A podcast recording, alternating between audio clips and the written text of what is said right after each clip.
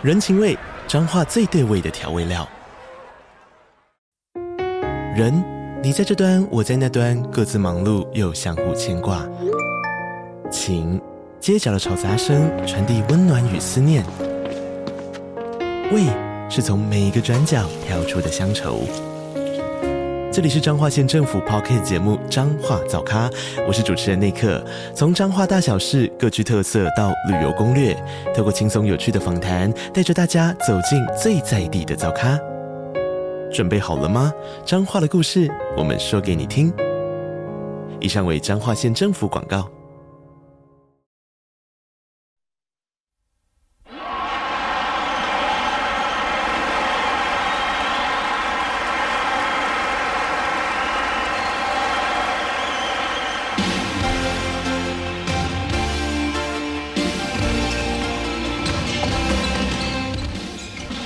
听到这首歌，你的青春是否又再被燃起？《灌篮高手》结束连载至今，足足过了二十六年，终于在今年推出了正版续作《灌篮高手》电影版《The First Slam Dunk》。但在多年前，市面上竟曾出现过《灌篮高手》盗版续集，背后不但充满难堪的谎言，更是让作者井上雄彦气到跨海提告。大家好，我是希尔，欢迎收看本集的中文回顾。今天这集，就让我为大家介绍《灌篮高手》抄袭事件。一九九一年二月八日，日本出版商集英社发布了一册有关篮球的漫画。而在这之后几十年间，这部关于篮球与青春的热血漫画，影响了好几个时代，也就是《灌篮高手》。在作者井上雄彦笔下的湘北篮球队，从地方上默默无闻的弱队，到集结误打误撞加入篮球队的樱木花道。超强新人流川枫，还有不良少年宫城良田以及三井寿的回归，再加上老班底赤木刚宪与木木公演，逐渐得到与老牌强校匹敌的实力。而在日本，篮球并不是一项热门的运动，但《灌篮高手》却是日本数一数二的运动漫画。依循日本爆红漫画惯例，《灌篮高手》在一九九三年成功动画化，可惜在湘北篮球队成功拿到全国大赛的门票时，因为井上雄彦。与东映动画公司理念不合，井上突然终止了授权，导致动画在全国大赛前夕戛然而止，造成许多动漫迷的遗憾。而在全国大赛结束后，《灌篮高手》也正式完结。自此之后，无数粉丝都期待看到井上推出续作，且当年如日中天、年仅二十八岁的井上雄彦，只要他肯画，必定能赚进大把钞票。但他曾经说过，如果不在应该结束的地方结束，对作品来说就是一个不幸。两千零四年，为了纪念漫画销量售出一亿册，他在神奈川县立山崎高中废弃校舍的黑板上，用粉笔画出全国大赛后角色们的后续发展，也就是漫迷们心中的一品。十日后，除此之外，在完结后的整整二十六年间，井上再也没有推出过正式的续作，直到今年才让《灌篮高手》电影版问世。然而，漫迷们衷心的期盼，却给了不孝商人牟利的机会。时间拉回到两千零二年。当时，网络上出现一部名为《灌篮二部》的漫画，不管是角色的模样、画风，都与《灌篮高手》中的流川枫神似。且漫画的英文名称 SD Two，更让人误以为是续作。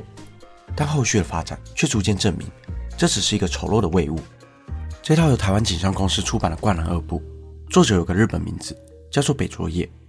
作品中描述一位就读崎玉县梅泽高校高中生的故事，他为了追求篮球队的经历。拼了命加入篮球队，但经理其实爱慕着队中的主将，因此主角与主将之间就有了余量情节。至于球队的实力则非常弱，弱到校方想将他们解散。于是指导教练找来了在美国打大学篮球的学长流川，希望将这支弱队打造成劲旅。相信看过《灌篮高手》的人一眼就可以发现，《灌篮二部》里满满都是《灌篮高手》的影子，不管是作品的名字，已是日本人作者。以及流川这个角色，都在暗示着这是一部《灌篮高手》的续集。然而，有看过《灌篮高手》的人，一眼就能看出两者的差异。《灌篮二部》的作画、风景和剧情完全无法与原作相比，因此这套漫画当年在网络上被骂得一文不值。连在漫画发表会上，媒体也当场质疑是否涉及抄袭。但即便外界骂声不断，出版社仍然发布要翻译成日文版和英文版的消息，还声称。有中国公司要跟他们合作推出动画。不过就在《灌篮二部》宣布各种大动作的同时，消息便传到日本，原作者井上雄彦的耳里。两千零四年，井上雄彦到台湾参加国际书展，他也公开提出要对《灌篮二部》采取法律行动。井上之所以愤怒，原因在于未作不止侵犯著作权，更践踏他对《灌篮高手》投注了大量心血。井上雄彦在出道之前，曾经在《城市猎人》的漫画家北条司门下担任助理。他在二十一岁时正式出道，并从二十三岁开始连载《灌篮高手》。尽管外界眼中井上的人生相当顺遂，但他在单行本最后一集的后记说过，刚连载《灌篮高手》时，市场上的篮球漫画寥寥无几，加上日本也没有打篮球的风气，因此编辑曾经对他说，在漫画界里，篮球是一种竞技。但对井上来说，他在出道之前就非常喜欢篮球，决定要成为漫画家时，也从来没有考虑过篮球之外的题材。他甚至说过。如果没有遇到篮球这个运动，可能就不会成为漫画家了。曾经有人问井上雄彦，为什么不让湘北最后获得全国冠军？而他帅气地说：“青春的梦想总是不完美的。”换句话说，《灌篮高手》不只是他的成名作，更是对青春这个主题的回应，不可能容许任何人践踏这部作品。因此，井上愤而对《灌篮二部》跨海提告。他当年透过律师指控，《灌篮二部》。在网络上以《灌篮高手二》的名义宣传，且里头有许多地方与《灌篮高手》取景角度几乎完全一样，就连作品英文名称 SD Two 和出版商台湾景上公司也与原作有太多的雷同。一般人被原作亲自提告，都会想息事宁人，但台湾景上公司反而理直气壮的辩驳。他们说，SD Two 里 SD 指的是 Sweet Dream，不是《灌篮高手》的英文名字 Slam Dunk。二则是代表主角两个人。并不是续集的意思，且漫画中的角色叫做流川，与灌篮高手流川枫是不同人。至于公司为何叫台湾井上，漫画公司说，他们曾经寄信到日本想要合作，但井上雄彦没有回应，因此他们便当成是默认，就直接沿用井上之名。而神秘的作者北卓野究竟是谁？台湾锦上公司说，这是一位台湾画家的笔名，不过这位画家从未现身，在网络上搜寻北卓野。则会查到一位日本前职篮球员，跟漫画完全没有丝毫的关联。虽然台湾锦商公司坚持《灌篮二部》是原创，但法院没有采信他们的说法。一审判决，台湾锦商公司明显违反著作权法，要赔偿原告井上雄彦新台币五百六十万元，且不得继续绘制出版《灌篮二部》。后续双方在庭外达成和解，台湾景商公司最终赔偿井上雄彦新台币六十万元，这起案子才告一段落。但对于台湾漫画出版业来说，有很特别的意义。这是罕见有日本漫画家跨海对台湾盗版业者提告的事件，也是台湾自盗版漫画大海贼时代以来最知名的漫画侵权案件。实际上，把案子往回推十几二十年，当时台湾漫画市场上有大量低价盗版日漫，背后的原因跟一九六零年代实施的编译连环图画辅导办法有关。